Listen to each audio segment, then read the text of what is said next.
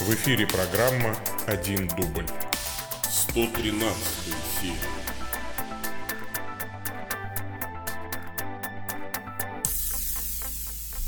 Во имя Отца и Сына и Святого Духа. Аминь. Господи, побуди волю верных Твоих к тому, чтобы всем сердцем, принимая плоды искупления, они получили великую помощь Твою через Господа нашего Иисуса Христа, Твоего Сына, который с Тобой живет и царствует в единстве Святого Духа, Бог во веки веков. Аминь. Ну что ж, аминь, дорогие мои, братья мои и сестры, привет, мои дорогие, ютуба зрители, машу вам, привет, дорогие ВКонтакте зрители, привет, дорогие Фейсбука зрители. А, пять лет пять лет. Не знаю, как отпраздновать это. Я купил себе Pepsi Cherry. И это не реклама, я больше Кока-Колу люблю. И я немножечко задержался с выходом в прямой эфир, потому что а, меня посетил Денис Кряжев из Комсомольска на Амуре. А, очень хочется сказать, что он специально приехал на, пять, на пятилетие. Ну, вот он мне привез э, каких-то, видимо, комсомольско-амурских яблок. Э, очень приятный подарок. Э, не знаю, жена, если ты смотришь меня, я не уверен, что я довезу до дома. Может быть, я их все съем прямо здесь. Вот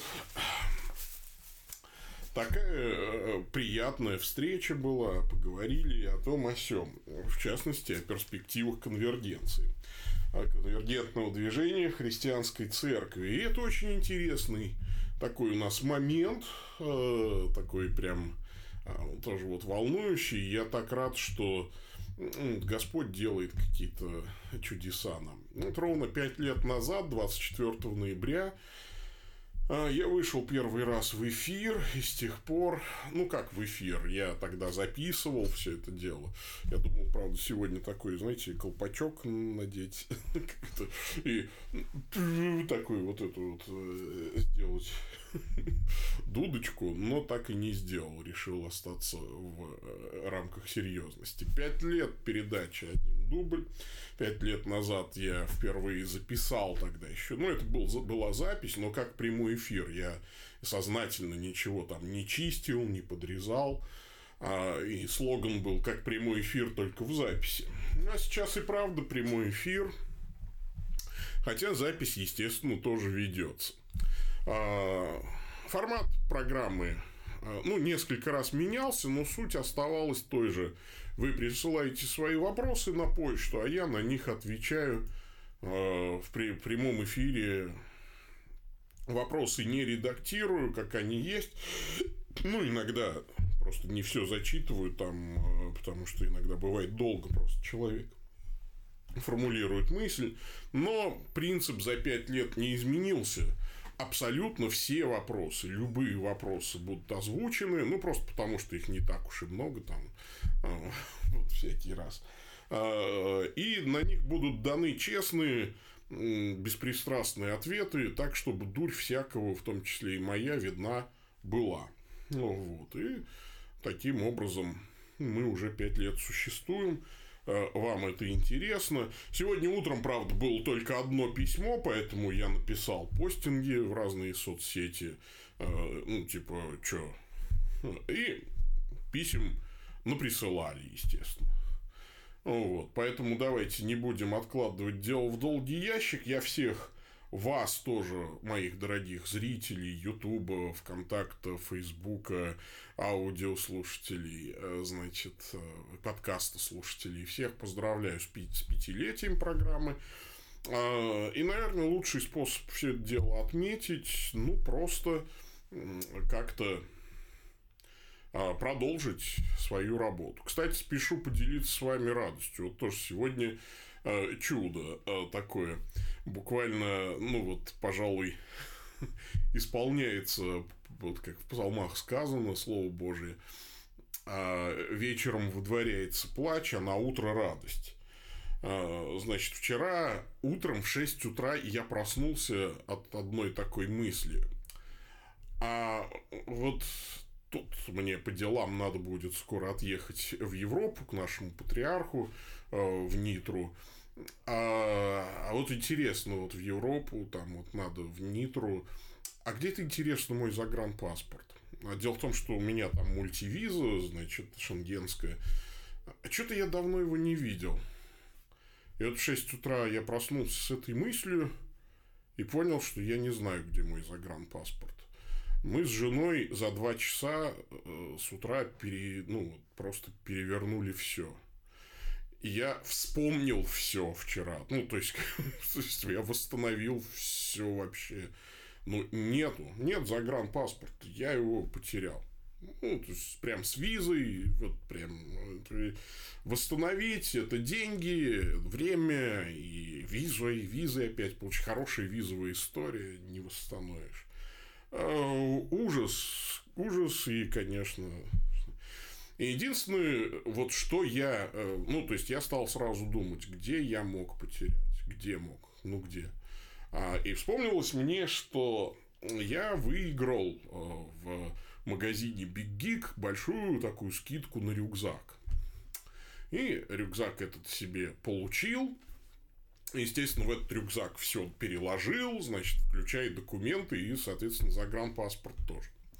А рюкзак у меня порвался через два дня. Ну, то есть, у него оторвалась лямка. Это был заводской брак. Я пришел в магазин. Ну, естественно, я все этого из этого рюкзака вытащил. Кроме загранпаспорта, там в одном секретном кармане я загранпаспорт оставил. То есть, я рюкзак порванный сдал, мне выдали новый, я с ним хожу, он работает, вот отличный. Ну, кстати, магазин Geek вообще молодцы. И это не реклама, ну, то есть, в смысле, это реклама, конечно, э, но за нее они не платят. В общем, я им позвонил, говорю, так и так, ребята, я, похоже, две недели назад, то есть, это две недели назад был, я вам сдал рюкзак, а там, наверное, остался мой паспорт. Что вы делаете с рюкзаками, которые вам сдают? Сразу ли вы их сжигаете, или он на помойке где, или еще что-то? Мне говорят, ну, слушайте, рюкзак уехал поставщику. Мы поставщику, конечно, позвоним, но вы сами понимаете, это очень маловероятно. Я говорю, ну, я понимаю, да. Ну, позвоните. Вчера было воскресенье, и вот сегодня в 12 часов мне звонят ребята из Big Geek и говорят, «А, ну, нашли, ваш загранпаспорт, завтра забирайте. Да, ну, это просто чудо, конечно. Слушайте, нашли, вот, э, то есть, поставщик там нашел мой загранпаспорт в старом рюкзаке. А, вот, и завтра его доставят в Москву, и... Ой, ну, если Бог даст. Ну, то есть, продолжайте об этом молиться. Я, конечно, не люблю рассказывать, пока у меня еще его нет в руке. А, а, вот. Но это потрясающе. Вот ребята сработали отлично. Вообще, кстати, магазин просто всем рекомендую. Заработали они себе бесплатную рекламу. А, вот такой, э, э, вот как бы начать хочется. Ну, праздник же должен быть какой-то праздник. Вот Бог мне тоже подарок сделал. Я, конечно, ой, как я корил себя потерять паспорт. Со мной вообще впервые такой. Ну, в общем, все хорошо, что хорошо кончается, дай бог, чтобы завтра это все тоже хорошо кончилось. И завтра, кстати, у нас еще одна радостная э, новость. Э, к нам присоединяется под амофор мой э, в нашу церковную провинцию вливается еще один приход. Уж прям такой полностью приход к нам переходит. Бывшие баптисты, из МСЦ и ХБ. Вот завтра приезжает их служитель Ярослав Терлецкий, мой тоже вот э, студент, э, много, несколько программ наших закончил. Вот завтра состоится его диаконская хератония, затем состоится там пресвитерская, и у нас еще будет в Краснодаре община. А, вот то-то будет весело, то-то хорошо. Тоже подарок, тоже мне подарок. Вот сегодня еще с Денисом Кряжевым разговаривали тоже о конвергенции, но там пока еще процесс, там пока еще молитва, но тоже вот тоже Господь делает такие подарки. Я очень прошу вас продолжайте молиться о деле конвергенции, о регистрации прихода московского старокатолического, чтобы все было у нас вот так вот вообще, во славу Божию. А, вот такими радостями я поделился, а теперь давайте, собственно, перейдем уже к вашим вопросам. А, вот. А, вопросы. Так, что у нас тут? Первое письмо. Ну, естественно, сначала читаю письма, пришедшие по адресу bishopsobaka.stcross.ru а потом, а потом уже, ну, что там в соцсетях вы напишите. А, Алексей Мочалов интересуется. Доброго времени суток, Ваше Высокопреосвященство. В последнее время слышу о дебатах вокруг восточного перевода Библии среди неопротестантов Германии. Церкви прямо разделились. В России некоторые верующие озадачены столь сомнительным переводом. Некоторые даже называют хрисламом то богословие, которое отражено на страницах данной книги. Привожу выдержку из перевода. Это «Сын мой, избранный мной царь».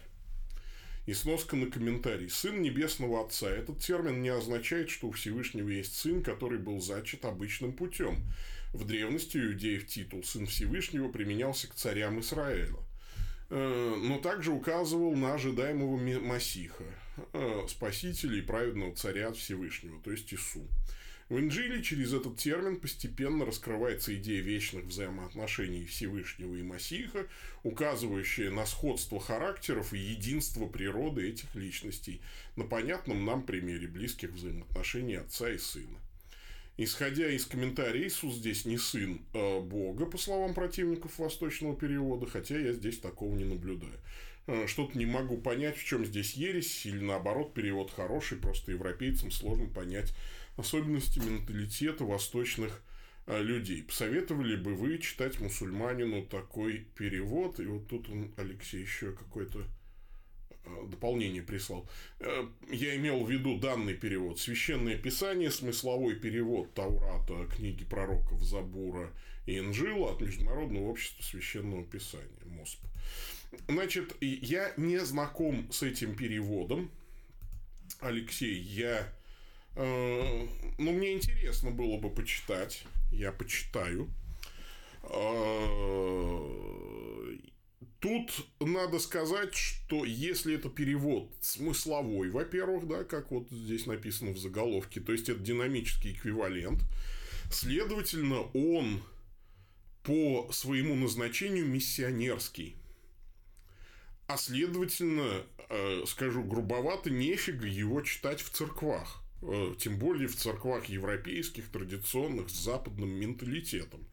Ну, то есть, глупее Э, идеи, чем использовать миссионерский перевод, созданный там специально для людей с восточным мышлением, использовать его в церквах как-то, вообще обсуждать и ну, то есть, глупее ничего придумывать нельзя это, ну, значит, использовать его не по назначению, а потом возмущаться, что не работает. То есть, э, это все равно, что, ну, я не знаю, там, микроскопом забивать гвозди и жаловаться на то, что, ну, очень плохо забивает гвозди. Совершенно не годится. Мы возмущены э, тем, что забивать гвозди очень трудно, неправильно, и гвозди гнутся, и оно ломается сразу все вот это вот. И поэтому дайте нам нормальный микроскоп. Ну, то есть, нет, микроскоп гвозди не забивают. Миссионерские переводы не используют в традиционных богослужениях. Тем более смысловые, то есть динамический эквивалент вообще нельзя использовать в богослужениях. Я поэтому, кстати, всегда удивлялся, когда, например, перевод Кузнецовой «Радостная весть». Хороший, ну, как бы неплохой миссионерский перевод, хотя и у меня масса к нему претензий именно как э, э, к методике переводческой. Эм, вернее, не как к методике переводческой, а как к конкретной реализации этой переводческой методики. В этом смысле там перевод Селезнева на голову выше, на мой взгляд. Хотя тоже динамический эквивалент. Так я, собственно, вообще не могу понять, как, зачем миссионерские переводы, то есть, которые ну, а, по определению они а, предназначены для чтения людьми далекими от церкви, чтобы их как-то познакомить а, с благой вестью, они используются в церковном богослужении. Ну, это неправильно. В общем, это, на мой взгляд, очень неправильно. И возмущение мне соответственно, здесь не очень понятно. Теперь, что касается вот выдержку про вот комментарий насчет это сын мой. А, просто люди, которые возмущены. Я, честно говоря, ничего плохого здесь не увидел. Я не увидел в, этом, в этой цитате ни одной ереси. То есть, единство природы, единосущность э, Масиаха и Всевышнего здесь отражена.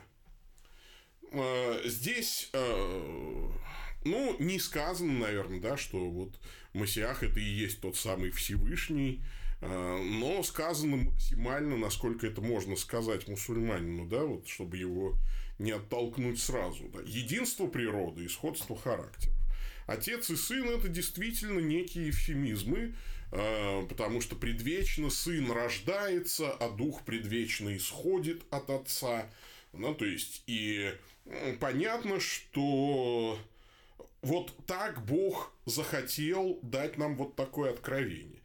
Я бы не стал стыдиться выражения «сын мой». При этом здесь его и не стыдятся. Здесь так и говорят «это сын мой». А, то есть здесь от термина сын не отказываются, как от Бога откровенного термина. Это еще один плюс.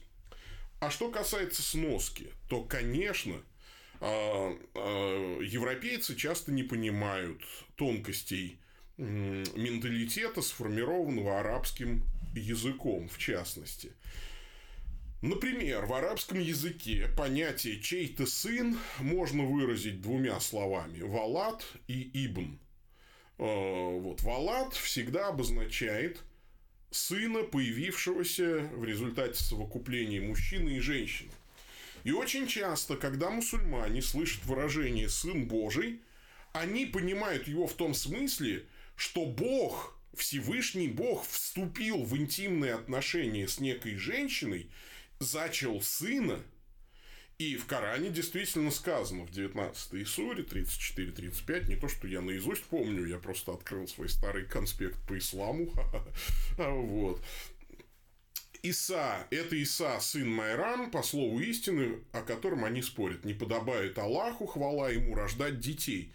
То есть, вы должны понимать, что мусульмане, когда слышат выражение «сын Божий», они э, думают, что христиане верят, что Всевышний вступил в интимную связь с Марией и родил сына, да, то есть они ведь не понимают предвечного рождения Иисуса Христа. Кстати, многие христиане-то не понимают, что уж я там э, про мусульман-то говорить. Так вот, понятие «чей-то сын» можно выразить словом «валат» и «ибн». Вот Ибн нам знакомо, да, Гасан Абдурахман Ибн Хаттаб, да, Гасан Хаттабыч, старик Хаттабыч, Ибн Хаттаб, сын Хаттаба. А, здесь указывается не столько на плотские отношения, сколько на а, ну, такой статус, что ли, единосущность. Э, вот. Ну, и, кстати, если уж вспоминать гениальную сказку Лазаря Лагина, да, про старика Хатабыча. Э, все мы помним, кто запечатал, какой великий волшебник запечатал Гасана ибн Хатаба в этот сосуд. Волшебника этого и великого чудотворца звали Сулейман ибн Дауд. А, и всякие знакомые немножечко с «Тысячу одной ночью» и вообще с Библией понимают, что речь идет о Соломоне, сыне Давида.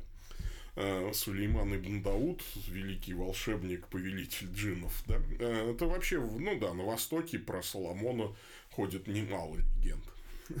Соломон, сын Давида. Так вот, Ибн, э, слово Ибн используется в переносном смысле, может быть использовано в переносном смысле, в отличие от слова «валат». Так, например, арабы называют странников Ибну Сабил, сын дороги. Они явно не подразумевают тем самым, что некто имел интимные отношения с дорогой. И именно в этом более широком смысле Иисус является Сыном Божьим, потому что у него не было, во-первых, зачатия. Единородный Сын, сущий в недре отчим, он явил. Да? То есть, Сын вечно рождается, вечно сущий в недре Отца – это предвечное рождение. Это же сложная концепция, ее надо, соответственно, объяснять. И э, когда Иисус называл Бога своим отцом, а себя сыном, он имел в виду не физическое рождение, он говорил об особых отношениях с Богом, о единосущности с Богом Отцом, о равенстве с Богом Отцом по природе, по положению. То есть быть чьим-то сыном означает обладать одинаковыми с ним положениями и качествами. То есть мы не верим э, в то, что Иисус Валадулах, да, то есть вот в беседе с мусульманином я использую эти вещи, когда они говорят, ну как э, у Всевышнего может быть сын? Мы говорим, нет, он не Валадулах, да, то есть он Ибн Аллах, да, то есть вот э, Иса Ибн Аллах, да, то есть его называет, правда, Коран Ибн Мариам. Но, кстати, в Коране не отрицается непорочное зачатие Иисуса э, в суре 3.47, вот можете открыть, э, э, ну, сура 3, 47 аят аналог стиха.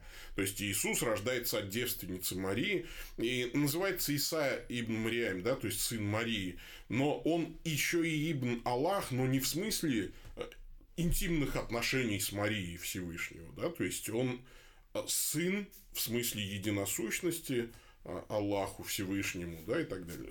Для мусульман именно так, естественно, все и объясняется. Повторюсь, я не знаю, я не читал этот перевод, может быть, о котором вы спрашиваете, может быть, там масса каких-нибудь еще и других э, сносок, терминов, неудачных, может быть, действительно. Но вы мне задали вопрос вот по этому конкретному стиху и по этой конкретной сноске, и я ничего э, плохого здесь не усматриваю. Вот. Возможно, плохой есть где-то в, другой, в других местах этого перевода. Я ничего не знаю про этот перевод. Я э, не занимаюсь плотно, э, скажем так, миссионерством среди мусульман.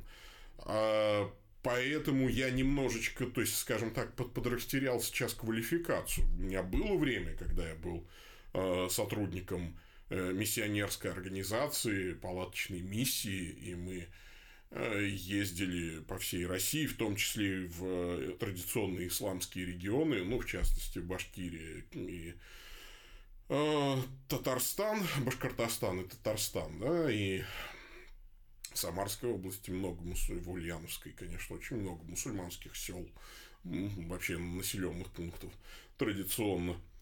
А, естественно, тогда я очень, что называется, был в теме, но тогда этого перевода еще не существовало. Вот, хотя, ну, э, ну вот я еще помню вот э, эту дефиницию тонкую между Ибн и Валуд, Валат, да, то есть помню эту дефиницию еще с тех времен миссионерских. Э, и я, кстати, рад, что здесь неплохо так все разъяснено. Ну, а что касается неопротестантов Германии, ребята, ну, сейчас у нас в Москве я с мусульманами все равно встречаюсь. Ну, догадайтесь, где. Я довольно часто встречаюсь с мусульманами. В такси.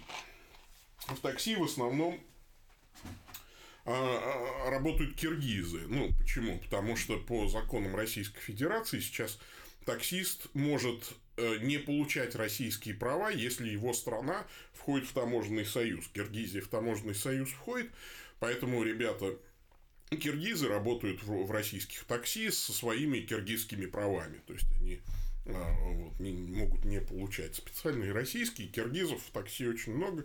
Некоторые из них пытаются миссионерствовать в виде папа, когда садящегося к ним в машину, и всегда это делают очень уважительно. Я еще не на одного прям вот фрика какого-то пока еще не наткнулся, слава тебе, Господи.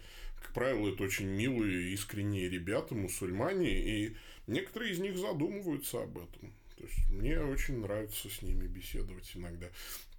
А в Германии, ну, я знаю, что тоже очень много выходцев из мусульманских стран. Да, сейчас в Германии ну, как бы нужно все-таки чуть-чуть поднимать свой уровень миссионерского взаимодействия с э, людьми, наделенными восточным арабским менталитетом. А вот что-то я долго на это письмо отвечал, ну, потому что хороший вопрос, спасибо за него, мне нравится. То есть, мне нравится трясти миссионерской стариной. Сейчас я и потрясу. Потряс. Приветствую вас, ваше высокопреосвященство, пишет нам Фома Илларионов. Сразу к вопросам. И правда, а чё?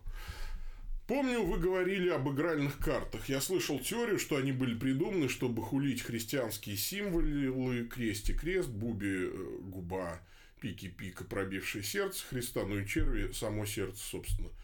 Э, буби губка, да, наверное? Ну, есть еще идея, что это рана э, Христа. А, а как вам кажется, это конспирология или имеет место быть такая теория? Не знаю. То, что это христианские символы, это, это гадалки не надо ходить. Гадалка, да, она же на картах гадает. Ну, э, все мы знаем, наберите карточ... в гугле карточные символы э, храм мирах ликийских, да, то есть вот где святой Николай э, угодник, епископ мир ликийских, вот в храме мир ликийских, прям на стенах Э, храма эти символы карточные, там, и, по-моему, буби, крести и все вот это вот. То есть, это действительно христианские символы. А, вот. И действительно есть такая теория, что эти христианские символы, а, значит, поместили на игральные карты с целью унизить, значит, и чего-то там то все. Ну, чтобы как-то Э, там, хулить имя Христово, поэтому крест стали называть трефа, да, да, там, а, то есть нечистое что-то, дали иудейские двойные названия. Э, я думаю, что это, конечно, конспирологическая теория. Э, я не знаю истории появления игральных карт, я знаю, что она действительно омрачена некой, ну, там есть, безусловно, оккультный флер, Э, карты Тара и все вот такое, каббалистика и так далее. Э, наверное, э, если карты ведут вас к культизму, гаданиям, магии и вот в этот жуткий мир там азартных игр, заигрываний с духами там, и так далее, то это очень плохо. В этом бы надо покаяться и не использовать. А если карты для вас Э, инструмент там ну, просто, там, может, кто-то пассианс любит разложить, вот, э, чтобы успокоить нервы. Конечно, лучше помолиться, но я не вижу ничего плохого в косынке, например, в знаешь, компьютерной. Вот. Поэтому, ну, чего? То есть, это... Э, я про конспирологию скажу так. Мне нравится, конечно, эта э, поговорка, что если у вас, э, значит, паранойя, ну, вам кажется, э, если у вас мания преследования, это не значит, что за вами никто не следит. То есть, вот, даже если это конспирология, конспирологическая теория, это вовсе не означает, что то есть в любых, в 100% случаях все это безопасно и безупречно по своей истории. Но, слава тебе, Господи, нам что историю? Нам же воды не пить с исторических этих исследований и книжек. Для чистого все чисто, а для нечистого все нечисто. Вот так вот. Конечно, от азартных игр и от оккультизма нужно держаться э, как можно дальше. Да, потому что азартные игры вас разорят, оккультизм погубит вашу душу. Вот и все. Второй вопрос. Члены вашей общины понимают значение разных литургических предметов? Знак вопроса. Я неправильно прочитал члены вашей общины понимают значение разных литургических предметов? Вот как надо было прочесть. Например, православные знают, что такое кадил, но не знают, зачем оно именно и историю его происхождения. Ну, вы меня, Фома, конечно, усты... устыжаете. Я, честно говоря, вот задумался. И, и что-то мне подсказывает, что если я завтра спрошу там, братья и сестры, а вы знаете, что такое кадило? Ну, то есть, вернее, все знают, что такое кадило. Что тут знать-то? Вот оно. Э, э, значит, а также его назначение и историю его появления. Я думаю, что ответом будет дружный Не знаю, владыка, что это такое-то? Что это вот такое тут, вы тут нам, это, кадит что-то там? Ну, наверное, есть и начитанные же люди, да, которые скажут, ну, смотрите, кадило похоже на церковь. Да, то есть оно прям вот сделано в виде церкви. А, значит, в него там уголь, символ такого молитвенного горения. Там туда засыпают ладан, а дым, который в результате вот этого э, называется фимиам. И вот как бы из церкви поднимается вверх фимиам, как символ молитв, которые вот церковь возносит к престолу. И когда мы э, окаждаем алтарь, священные предметы, Евхаристию, Евангелие, и честные изображения Господа и Богородицы, э, то мы тем самым показываем свое молитвенное почтение э, к Богу, да, присутствующему своими Э, энергиями нетварными, да, здесь вот пронизывающими своим присутствием, своей славой, шехиной, если выражаться по ветхозаветному, наше богослужебное пространство. А когда э, священник или диакон окаждает народ, да, то есть тем самым та вот благодать Святого Духа, как бы символически, она не сходит на людей. Вот. Ну, может быть, кто-то вот все это расскажет. А, а может, кто-то и не расскажет. И это, конечно, вообще надо сказать, что тут недавно отец Георгий мне говорит, Владыка, надо чаще с людьми говорить вообще о наших целях, там, о наших ценностях, о конвергенции, вот об этом. А потому что вдруг выясняется, что прихожане, члены нашей общины, не все смотрят мои передачи. Я-то думал, что все смотрят, все в курсе.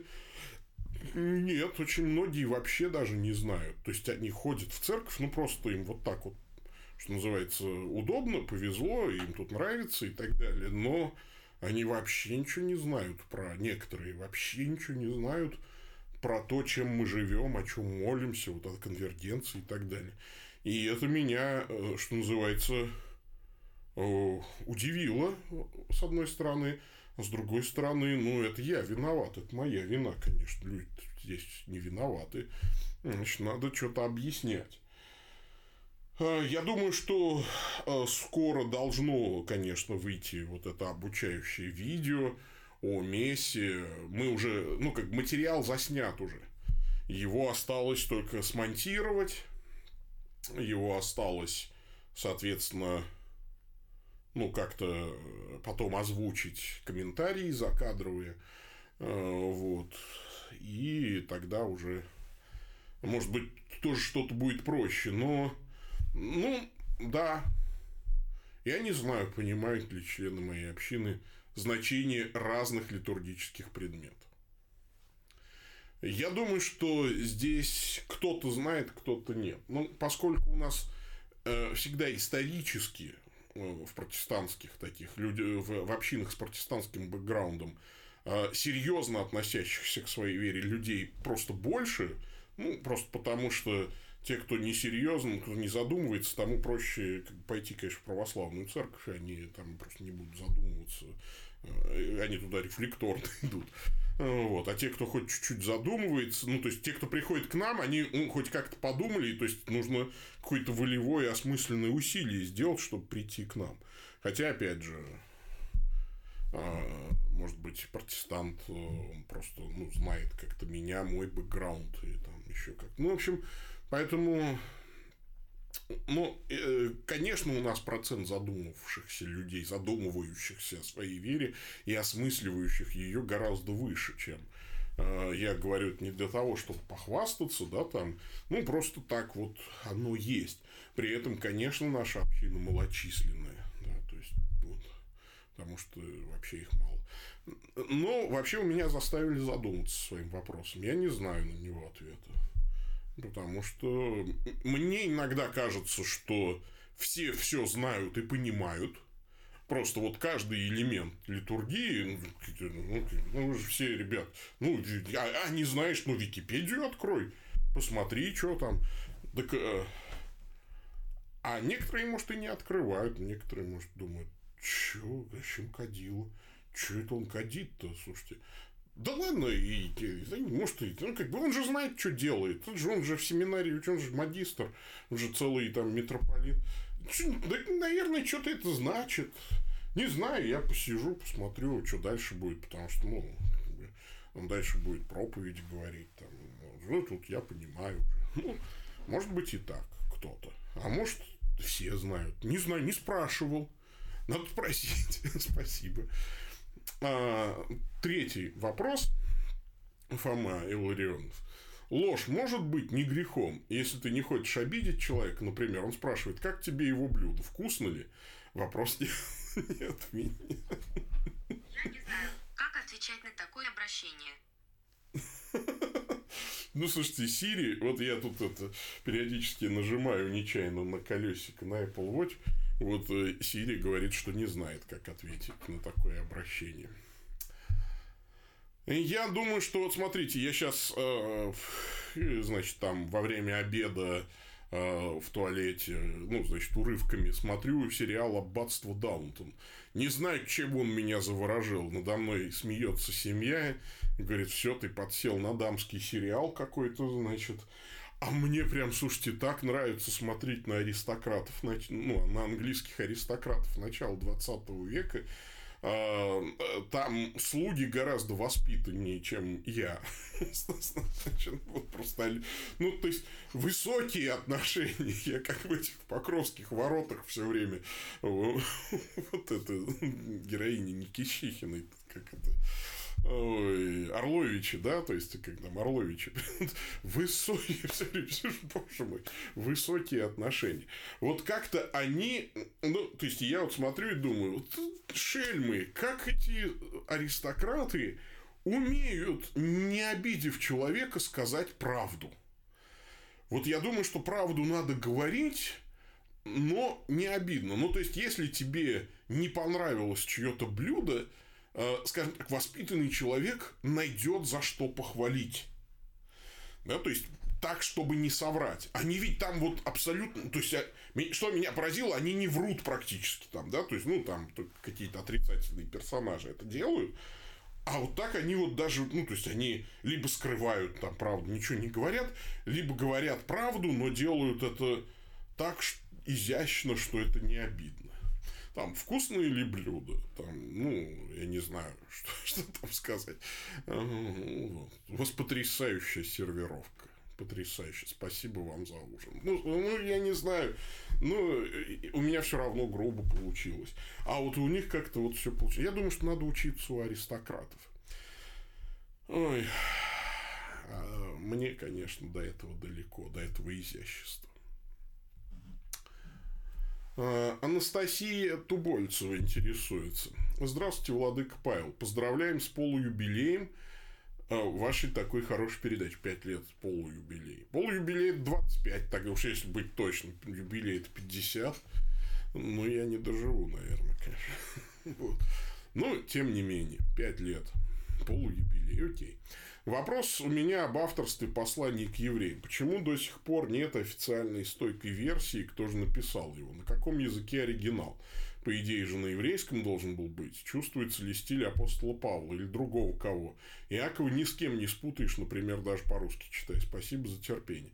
Анастасия, это хороший вопрос. Почему до сих пор нет официальной стойкой версии? Ну как?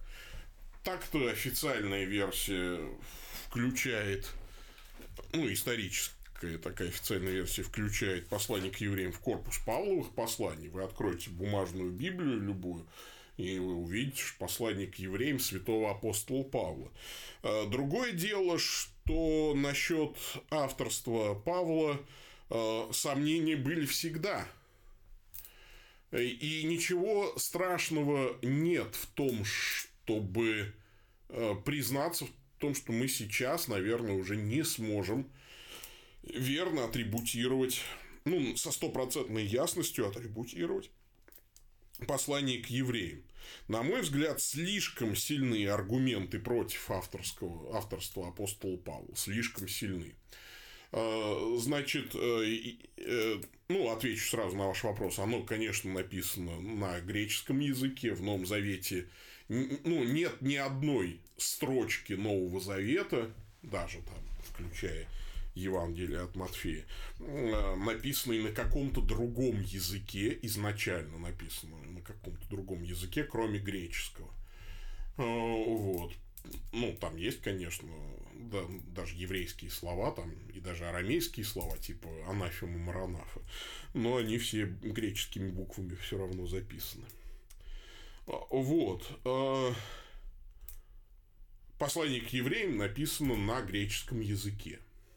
А, по идее, на еврейском не должен он быть, потому что греческий был лингва франка, на нем писали, говорили, и я, например, меня никто не убедит в обратном, что Иисус тоже публичные свои проповеди произносил на греческом.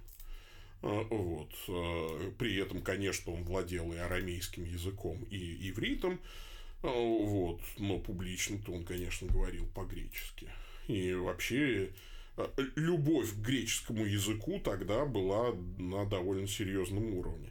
Э, скажем так, спад э, эллинистических настроений пришелся на эпоху Маковейских войн, но ко времени публичного служения Иисуса Христа интерес ко всему греческому и мода на греческий язык, она на территории государства Израиль, да, провинции тогда Римской империи, а, она снова возродилась. И, конечно, Христа слушали елены и евангелисты.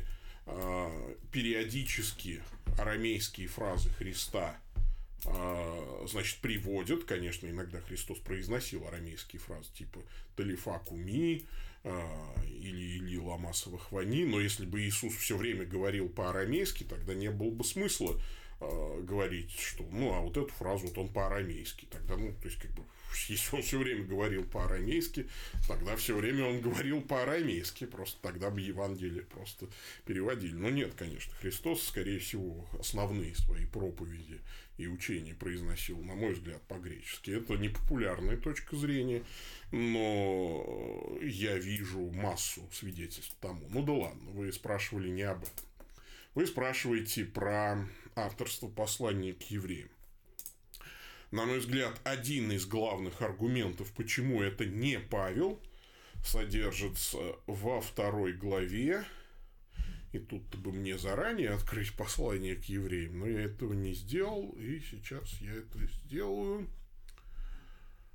А, а вот, Третий стих, вторая глава. «То как мы избежим, вознеродев о толиком спасении, которое, быв сначала проповедано Господом, в нас утвердилось слышавшими от Него.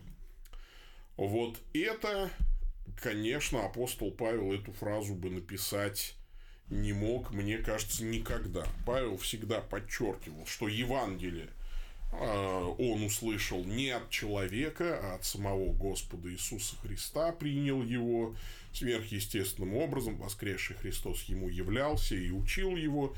И, конечно, сказать о том, что вот мы, отождествляя себя со своей аудиторией, приняли Евангелие от слышавших от него, то есть при, присовокупить себя ко второму поколению верующих, это было бы совершенно не в Павловой, а, скажем так, парадигме богословской. А что касается языка и стиля, стиль не Павлов. А, безусловно, Павел отлично э, знает греческий язык, но Павел гораздо более суховат, скажем так, в своих, ну или более деловит э, с точки зрения стилистики.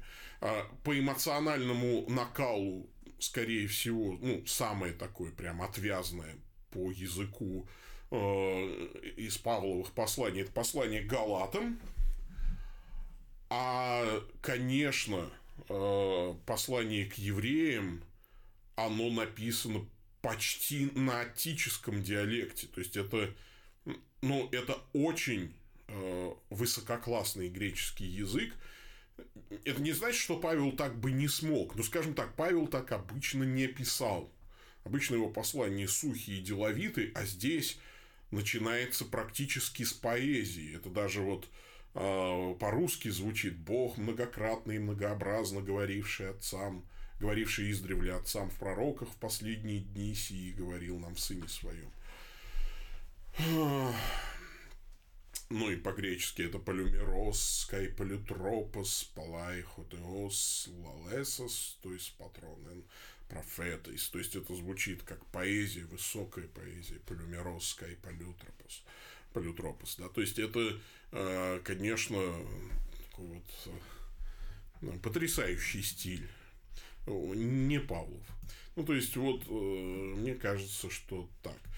Что касается меня, я думаю, что на роль автора послания к евреям э, из упоминаемых в Новом Завете лиц больше всего подходит Аполлос.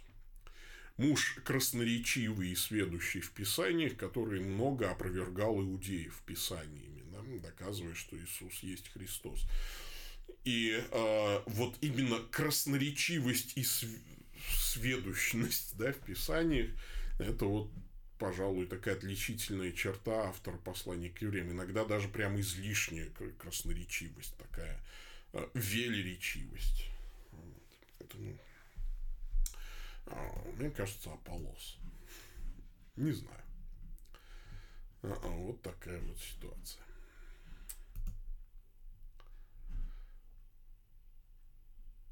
Пойдем дальше. Артем Пронин интересуется. Добрый день, Павел Александрович. Вот что сразу с хамства начинать, непонятно. Спасибо вам за ответы, за вопросы. Слушаю вас давно, со времен вашего замечательного подкаста «Жизнь Иисуса Христа». Поэтому этот юбилей для меня тоже праздник. Назрел, а вернее уже наболел вот какой вопрос. Предопределение. Оно же кальвинизм – versus армянианство. Последние два года я семьей живу в Германии. Что такое стиль? Второй вопрос уже из Германии. Нашел русскоязычную баптистскую церковь. Ходим туда. Сам я не из баптистов, однако я за дружбу и объединение всех конфессий. В этой церкви верят в предопределение Богом к спасению людей. Основание к этому они читают в Римлянам 8.29, в некоторых других местах Библии. 1 Коринфянам 2.7, Ефесянам 1.5, 11. Я не могу согласиться с их таким прямым толкованием этих мест, так как это, в принципе, меняет весь контекст христианства и характер Бога. Я считаю, всегда считал, что спасение предлагается потенциально всем, без исключения людям, а не тем, кого Бог предопределил. Кроме того, за все 27 лет своей христианской жизни такой дискуссии, такого учения мне не давали. Также я не нашел подобные темы в списке вопросов данной вашей рубрики. В общем, очень прошу вашего совета и мнения, размышления на этот счет. Как вы сами считаете, как вы сами толкуете концепцию предопределения. Спасибо вам большое. С уважением, Пронин Артем. Артем, ну давайте все-таки это будет последний раз, когда вы ко мне обратились по имени-отчеству. Все-таки у нас христианский дискурс, а вы не полицейский и не сотрудник а, правоохранительных органов, там не не врач, э, который там прочитал мое имя а в карточке, да, там имя и отчество. Все-таки давайте соблюдать нормы христианского этикета. Значит, это во-первых. Во-вторых, а, а, что касается спора кальвинизм versus армянианство, этот спор для меня сейчас, слава тебе Господи, так далек. То есть, что мне он сейчас представляется ну вот по уровню своей смехотворности э, спор, ну как бы спор тупоконечников и остроконечников. Э, вот в этом, как его, в произведении Джонатана Свифта «Путешествие Гулливера в страну лилипутов». Э, или рассуждение о том, сколько весит э, радиоэфир. Ну, там, то есть, споры об этом. Ну, слушайте, вопрос предопределения взаимоотношения, а, значит, э, свободной воли, Божьего суверенитета и так далее. Во-первых, этот спор действительно давний. и Оранжский собор. Вот в прошлый раз я довольно много говорил о канонах Оранжского собора и о богословии Иоанна Кассиана и взаимодействии с богословием Пелагии и так далее. Это вам нужно, конечно, почитать. Почитать, скажем так, много чего. Я не готов здесь сейчас давать вам лекцию о предопределении. Это заняло бы, пожалуй, около двух часов.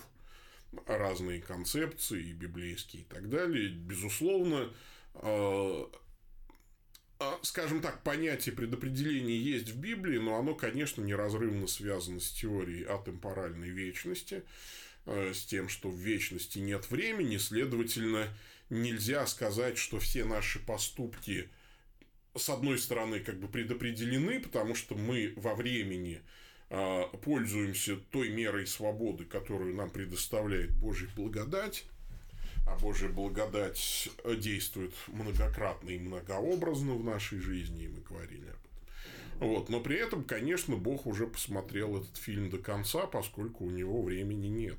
Да, то есть он а, для него вся наша человеческая история как один миг – он вне времени, он смотрит, и он, конечно, знает, кто прославленный, кто уже там уверовал и кто не уверовал и так далее.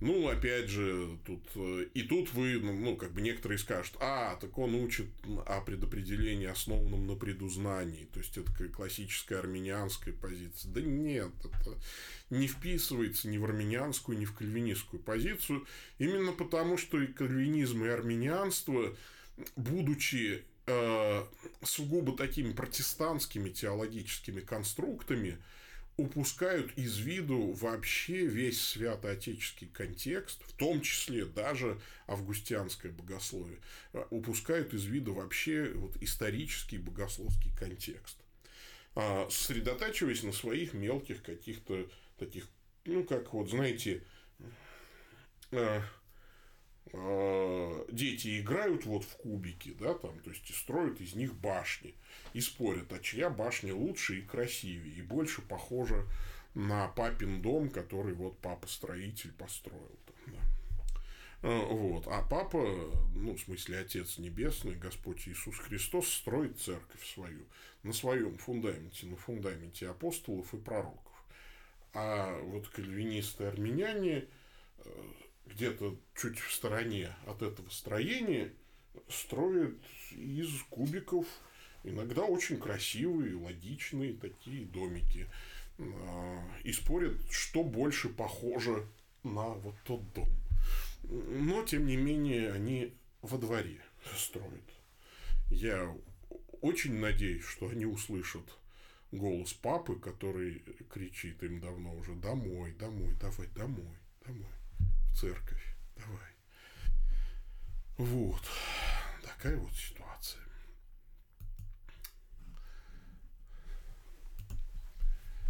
А, Давид Саркисов интересуется. Здравствуйте, Владык. Хотел спросить у вас совет по теме времени. Я работаю 6-1, ну, то есть 6 дней в неделю с одним выходным, по 12 часов. Ну, это тяжелый график, да.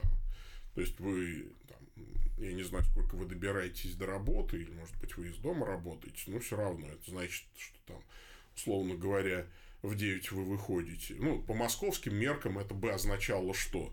Каждый день человек в 9 утра выходит из дома, Э, час там добирается до работы, в среднем в Москве час добираются до работы, значит, в 10 садится за работу или встает у станка, там, я не знаю, работает 12 часов, то есть ровно в 10 вечера он с работы уходит, и в 11 приходит домой. Да? То есть, вот это я к тому, чтобы вы понимали, что такое 6.1, и у него, допустим, есть один выходной, это воскресенье, а он еще верующий, и дальше иногда в день, иногда в ночь. А, ну вот, видите, еще тут так. Стараюсь по мере возможности служить в церкви и заниматься духовным образованием. Плюсы этой работы я всегда посещаю воскресные богослужения и домашние группы, что было для меня определяющим в выборе работы. Но основной минус – это катастрофическая нехватка времени на личную, если так можно сказать, жизнь. Жена часто обижается, что мы мало времени проводим вместе, мало говорим и гуляем. И я правда не знаю, где брать время. Дайте, пожалуйста, совет. А, значит, дорогой Давид, я вас, во-первых, а, очень хорошо понимаю. А, вот. Во-вторых, я очень хорошо понимаю вашу жену. Так, а дети есть? Не вижу. Про детей ничего не говорю. Это еще детям будет. Если есть дети, то это тоже. А, ну, тут что? Тут нужно с женой, жене нужно уделять качественное время. То есть, по интенсивности свои, вот, уделения внимания жене нужно все-таки, ну, как бы, а, ну, концентрироваться, да, то есть, если качественное время, то это значит вот только жене, только ей. Ну, вот прям выключить там даже, может быть, вплоть до сотовых телефонов, все, вот только я с тобой, я... И пусть даже это будут два часа, я бы начал с того, чтобы жена не обижалась, во-первых, да, то есть я тебе гарантирую, что у тебя будет три часа в неделю да, там, или в день, которые я тебе смогу посвятить. Или два часа, но только тебе. Да? То есть мы будем вот вместе, особенно если у вас семья молодая. Потому что когда уже там дети и так далее, уже все понимают, что иногда просто надо поспать. Рядом поспать, и это уже победа. Это уже просто хорошо. Ну вот. Пока детей нет, конечно, молодым женам надо уделять много внимания, вот в этом смысле, хотя бы там два часа, но выкраивать. А, вот из тех 12, что у вас остаются не на рабочее время. То есть качественное время. А что касается вообще, где брать время, в этом смысле я все время вспоминаю. А книжку я читал в детстве. Она называлась «Поединок с самим собой». Значит, там идея про э, ну, одного э, блокадника мальчика, доходягу, Юлия, по-моему, там он не помню, Богданов, что ли, Юлий. Ну, короче, история о том, как доходяга, блокадник со слабым сердцем, с инфарктом, с инфарктом миокарда, или с миокардитом просто, да, а, стал чемпионом э, мира э, по вольной борьбе. Э, ну, прототип там тоже, естественно, есть реальный у этого героя литературного. То есть мальчик идет в спортшколу, Э, ну, то есть он сначала просто хочет стать очень сильным, чтобы его никто не обижал. Ну, в общем, он попадает в спортшколу, и вот он по-честному тренируется. То есть все рекомендации тренера выполняет, а там еще очень сложные требования, чтобы э, значит, учиться без двоек. Получил двойку, все, месяц в спортзале не появляйся. А, и, значит, надо еще и уроки делать, и матери помогать, и, а мать одна, без отца его растит. Ну, в общем, ну, классическая вот такая семья. И там есть глава, называется хронометраж. То есть, и вот начинается она с того, что мальчик говорит, тут, если бы меня разбудили, там, значит, как бы среди ночи, и сказали, вот говори, чего тебе больше всего не хватает? Он бы, не задумываясь, выпалил времени – Потому что пробежки, тренировки, учиться в школе, матери помочь, э, значит, э, все. А еще надо читать, он хочет вырасти высококультурным человеком, еще надо ходить в кино и так далее. И, э, значит, и вот он тренеру задает этот вопрос. Что делать? Тренер говорит, хорошо, проводим эксперимент. Кому еще не хватает времени? Еще там, значит, один э, мальчик тоже вышел, говорит, мне тоже не хватает времени. И вот он им раздает секундомеры и говорит, все, записывайте. Записывайте, значит, вот прям все, что вы делаете с утра до вечера. Все фиксируйте. Сколько секунд? Проснулся, значит, запустил секундомер почистил зубы, запиши, значит, сколько чистил зубы, значит, там, зарядка, пробежка, все в школе, ну и так далее. И вот мальчики хронометрируют весь свой день, а потом тренер подводит итоги. Так, давайте все складывать. Складывают сколько, сколько, значит, и у Богданова Юлия, значит, будущего чемпиона, э, три часа куда-то пропали, то есть в сумме получился 21 час. А где еще три часа? Ну, значит, А у этого, у второго вообще 6 часов потерялись. А, и они говорят, как, куда, значит, потерялись? У одного почти 3 часа, у другого 6 часов почти потерялись. Ну и вот ты вот встал, значит, ну рассказывай, как ты хронометраж делал. Ну я встал, э, значит, э, пошел чистить зубы с утра. Сразу встал и пошел. Ну нет, конечно, там минуты две повалялся в кровати. Ага, значит, две минуты потерял. Значит, почистил зубы. Значит, что, сел завтракать сразу? ну, полистал журналы, там, значит, мать принесла выкройки. в общем, какие-то... Ну, в общем, вот две минуты, три минуты, пять минут и так далее. В общем, вот так выяснилось, что он потерял 6 часов. Вот эти вот 2 минуты, 3 минуты и так далее. И, конечно, они приходят к выводу, что жесткий режим, да, то есть не хватает времени, жесткий режим – то есть все контролировать. И тогда он просит друзей. Там, у него есть друг, который за поем читает. То есть он не спортсмен, но он там, будущий великий математик. И он говорит, так, вот у меня нет времени читать все, но с тебя, значит, список 10 книг, значит, вот, но самых лучших, только вот, чтобы вот ты мне дал, значит, вот, я не могу 100 книг прочитать, я могу в год прочитать 10. Но, пожалуйста, дай мне самый первый сорт. Ну, и там к подруге своей он спрашивает, там, говорит, я должен культурно расти, значит, ходить в кино, значит, и театр, но я могу только раз в месяц это сделать. Значит, с тебя самый лучший фильм, то есть, все фильмы смотреть не могу, но вот прям вот только самый лучший. Давай.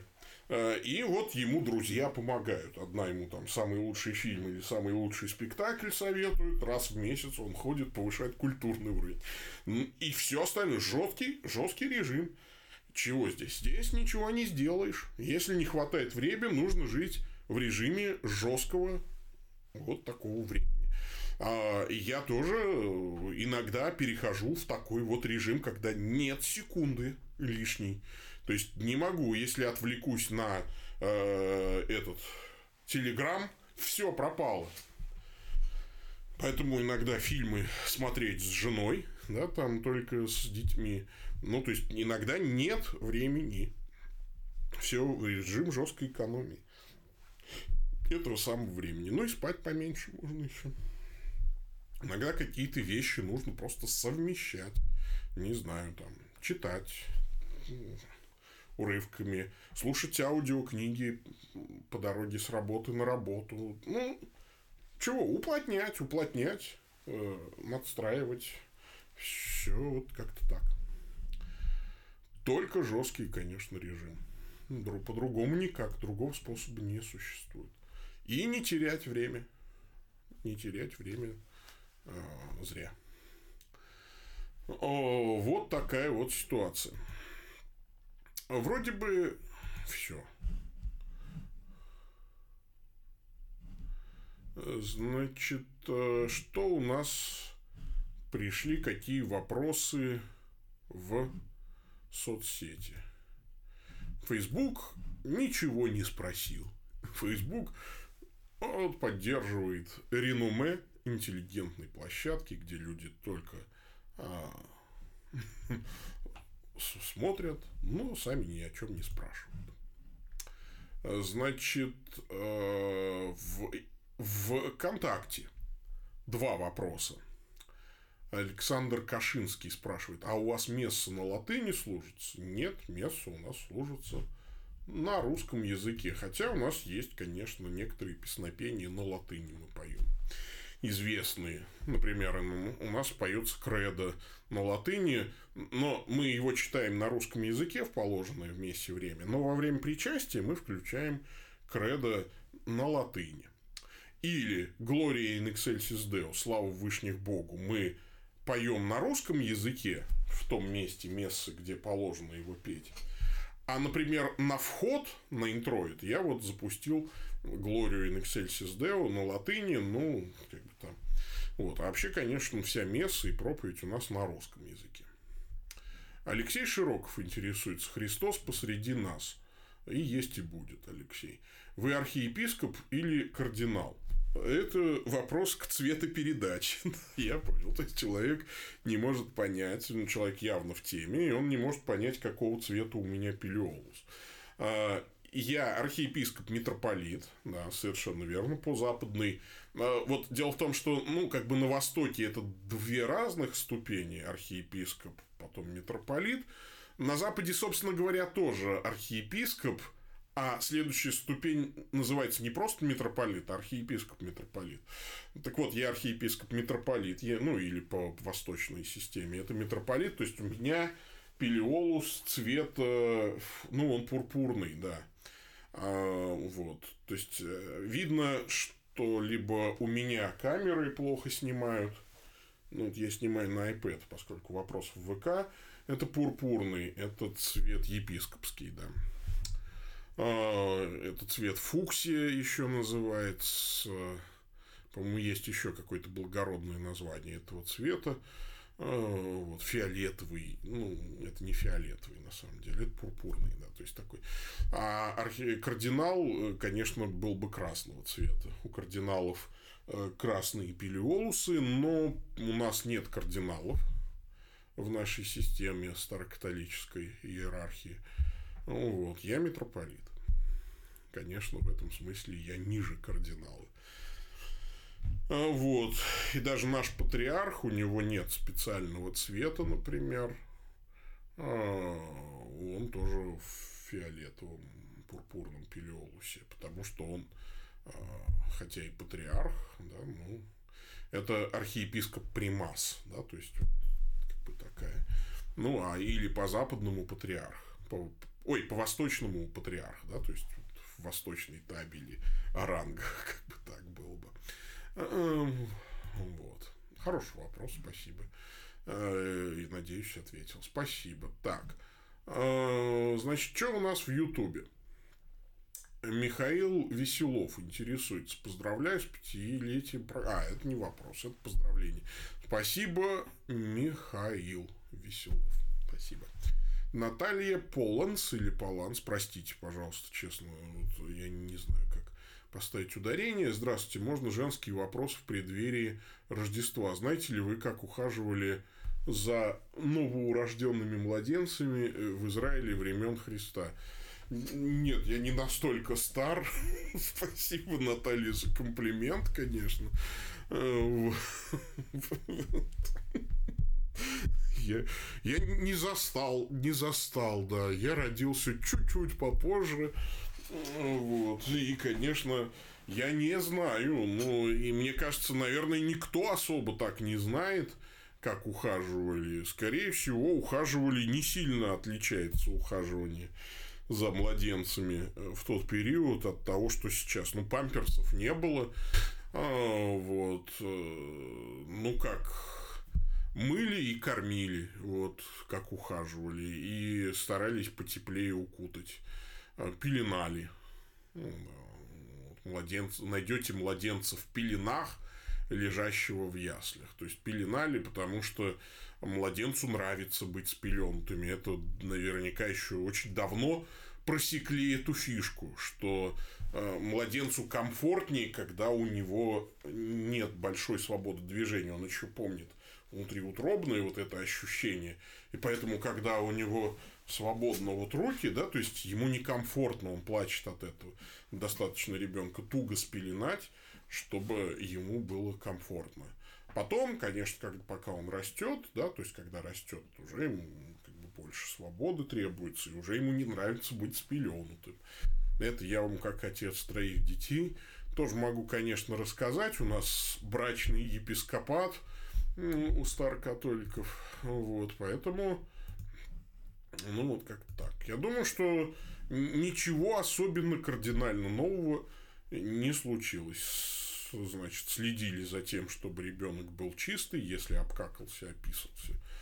А, вот, чтобы он был сухой и чистый, насколько это возможно. А, чтобы он был сыт, чтобы ему было не холодно. Вот как ухаживали. Как, как тогда ухаживали, так и сейчас. Ну, какие-то лайфхаки древние, я не знаю. Но мы застали эпоху, когда памперс был диковинкой. Да? То есть, вот у нас, у нас старшая дочь 1998 года рождения. То есть, памперсы уже были, конечно, в продаже, и сначала мы их покупали именно как одноразовые подгузники, например. А потом в августе, у нас дочь родилась в марте 98 года, а в августе 98 года, вы помните, что случилось был, случился финансовый кризис. И резко, во-первых, памперсы все исчезли из продажи. Просто их не было какое-то время. Несколько месяцев их невозможно было купить. А потом они появились, но они были очень дороги. Соответственно, они резко стали не по карману. Поэтому мы покупали памперсы и использовали... Ну, а вот эту начинку после использования оттуда удаляли и вставляли туда марлю.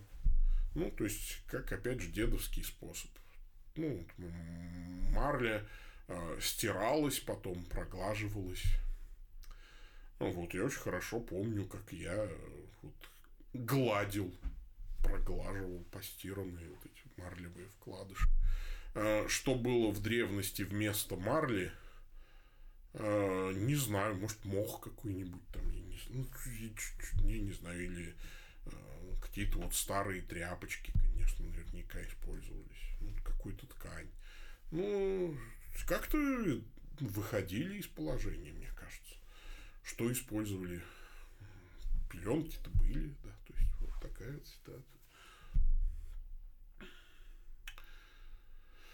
Вот. Ну, а так-то, конечно, повивальные бабки для этого и существовал институт повивальных бабок – Поэтому предание о Соломии очень правдоподобное. Бог послал повивальную бабку Богородицы. Вполне правдоподобная такая история. Хотя, конечно, точно мы не знаем. Вот. Что у нас здесь? Так, в ВК больше нет вопросов. ФБ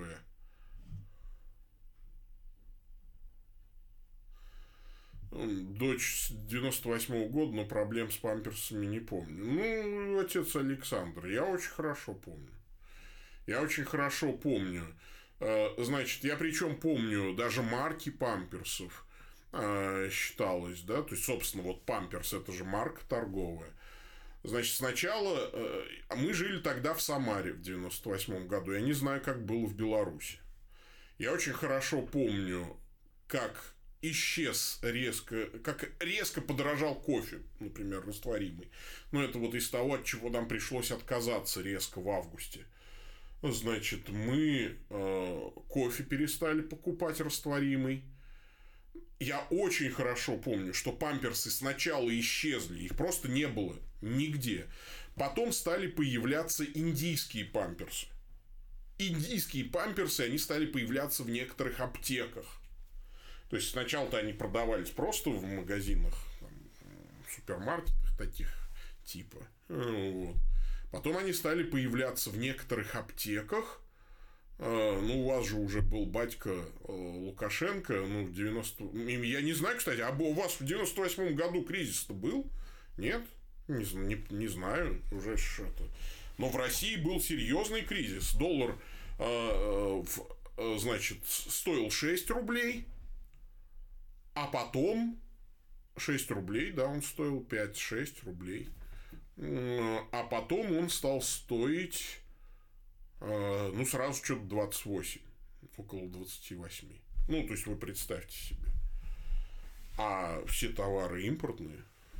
Русских-то памперсов не было на тот момент. Вот. Вы не помните, потому что я не знаю, кстати, что было в Беларуси в августе 98-го, но я очень хорошо помню, это 19 августа 28 -го года. Ой, 98 -го года. Я был, кстати, в Москве. Я даже не знал, ну, то есть, я приехал, я еще, я помню, вот как один жук там, Э, был такой в Москве. Я пришел в магазин христианской книги, у меня с собой было 50 долларов только. И я накупил книг. То есть, он-то продавец знал, а не было же интернета. Я, не, я и не обращал внимания. Ну, то есть, как? Я пришел в магазин, я не обращал внимания на обменник. Я, во-первых, не слышал ни о чем. Да? То есть, я пришел в магазин и говорю, у меня рублей-то нет, можно я книжки куплю за доллары? Ну, что я им долларами заплачу? Он говорит, да можно, конечно. Я говорю, ну сколько это вот будет? Посчитал по 6 рублей. И отдал ему полтинник долларов. Я не знал, просто не знал. И думаю, вот жук этот продавец, я его ведь не запомнил. А он еще сказал, да типа, а мне все равно. Сделал покер-фейс. Молодец вообще. Он наварился тогда. Просто невероятно. Просто невероятно чувак наварился. То есть, он мне продал книжки по 6 рублей за доллары. Я ему отдал полтинник. А потом я смотрю, что это такое? А что это обменники позакрывались-то? Обменники позакрывались. А, я поехал, ну, а я ехал на вокзал уже, да, то есть я, я приехал в Самару, и я смотрю, боже мой, 18 рублей на обменнике. Доллар. Я думаю, тупые, что ли, что вообще, как это, они, видимо, им просто доллары не нужны, поэтому они задрали цену, и потом, то есть, как бы мне огорошили, и потом я в телевизоре новости, а по всей стране началось, боже мой, 18, 21 рубль доллар, 28, все, и остановился на 28, я очень хорошо помню.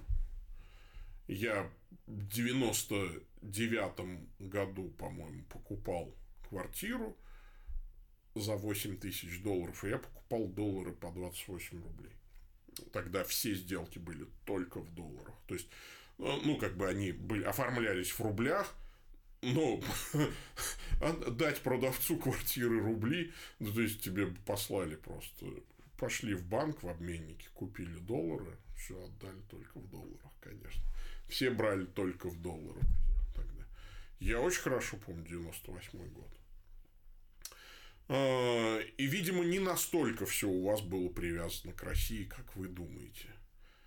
В России, в Самаре, вот я пытаюсь э, приличное слово, случился в 98 году э, трындец просто случился, конечно, у простых людей, да, то есть я не знаю уж там про людей, которые получали зарплату в долларах, они, наверное, они, конечно, сильно обогатились, ну, скажем так, их уровень жизни резко вырос, потому что если человек получал 400 долларов, например, мой отец получал зарплату долларами, то есть ему прям платили долларами, у них было совместное предприятие, ну, отец с нами не жил, ну, то есть, как бы я уж был, у меня своя была семья, вот, отец получал 400 долларов, и в один э, день, э, вот 28 разделить на 6, сколько это будет, Э, он стал вот э, пятью 6.30. Но он стал в пять раз богаче. Ну, там не в инфляции было дело. Поймите, там было не в инфляции. Там было дело в том, что все товары были только импортные, то есть они покупались за доллары, и, следовательно, просто цены выросли в пять раз за, два, за три дня. Просто стали цены в пять раз выше.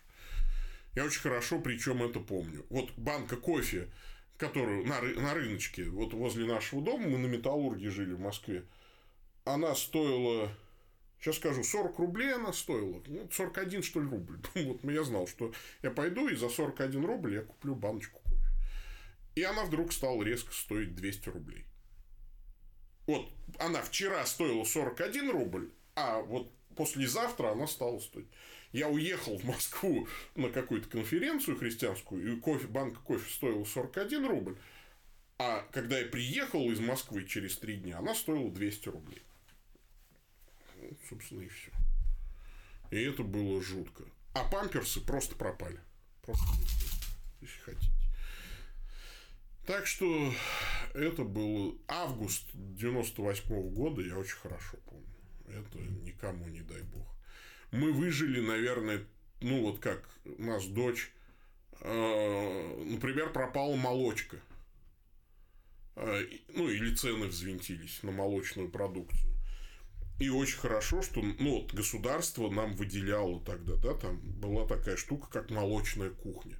Я ходил с утра, занимал очередь в молочную кухню, чтобы там какой-то бифидок Нарине называлось, что-то еще, кефирчик какой-то. И это было спасение. То есть, мы ребенка кормили Вот, там, ну, то есть бесплатно. Э, вот младенцам там полагалось бесплатно молочная кухня. И там еще посуду надо было, то есть, как бы сдавать. то есть, не, не в одноразовые, а вот в стеклянных бутылочках. Вот. Ну, просто, если вы не жили в России в августе 98 -го года, ну, просто вам не понять того, о чем я говорю. Наверное, было в Беларуси как-то по-другому. Может быть, тоже было не сладко, но как-то не так. Ну, вот. Хотя, ну, что сравнивать? Что мериться этими? Как это у, этого, у Зощенко мне напоминает, как там у Зощенко был рассказ в больнице, там, в очереди, в поликлинике. Там, да у вас-то болезнь не смертельная, вы через свою болезнь помереть не можете. Это я-то помереть не могу, это у меня-то болезнь не смертельная. Да у меня болезнь, если хотите знать, очень смертельная. Вот. А чем вы, граждане, собственно говоря, расхвастались? Там сдает мужик. Там, Ой, что-то мы вот с вами, мой отец Александр. Расхвастались. Кому хуже было в 98 году? Россиянину или белорусу? А, нечем хвастаться. Ну вот. Если вам было тоже плохо, я вам тоже сочувствую, конечно. Но кто пережил рождение ребенка в российской глубинке, не в Москве. Опять же, наверное, столичный э, все-таки город. Э, не надо, наверное, все-таки сравнивать с, Россией, с, глубинкой. Я не знаю, ну, может быть, Москва как-то по-другому пережила август 98 -го года. Ну, а Самара пережила, переживала его плохо. Прям тяжело переживала. Вот, так что я это очень хорошо помню. Ну, все. Ладно, кончились э, вопросы, я смотрю. Да и правда, сколько уж можно. Час двадцать три меня вот, показывает аудиозапись. Всем спасибо. Люблю вас всех. Очень хорошо провели время сегодня. Давайте помолимся.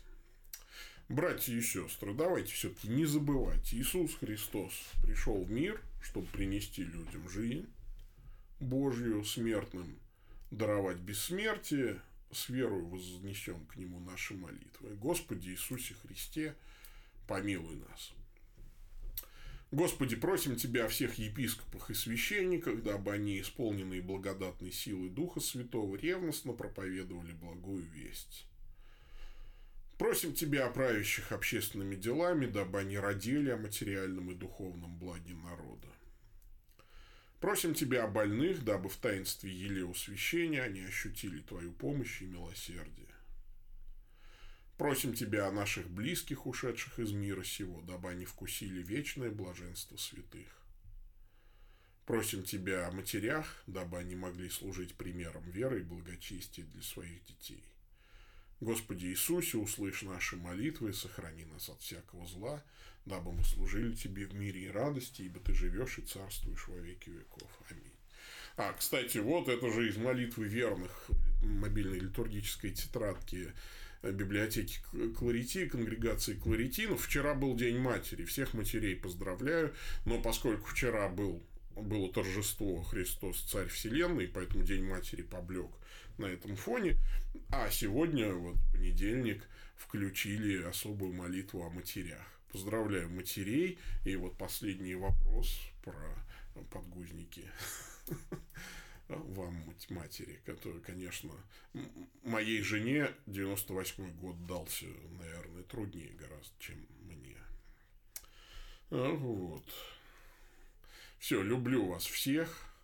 Господь с вами, да благословит вас всемогущий Бог, Отец, Сын и Дух Святой. Идите в мире. Всем пока. -пока.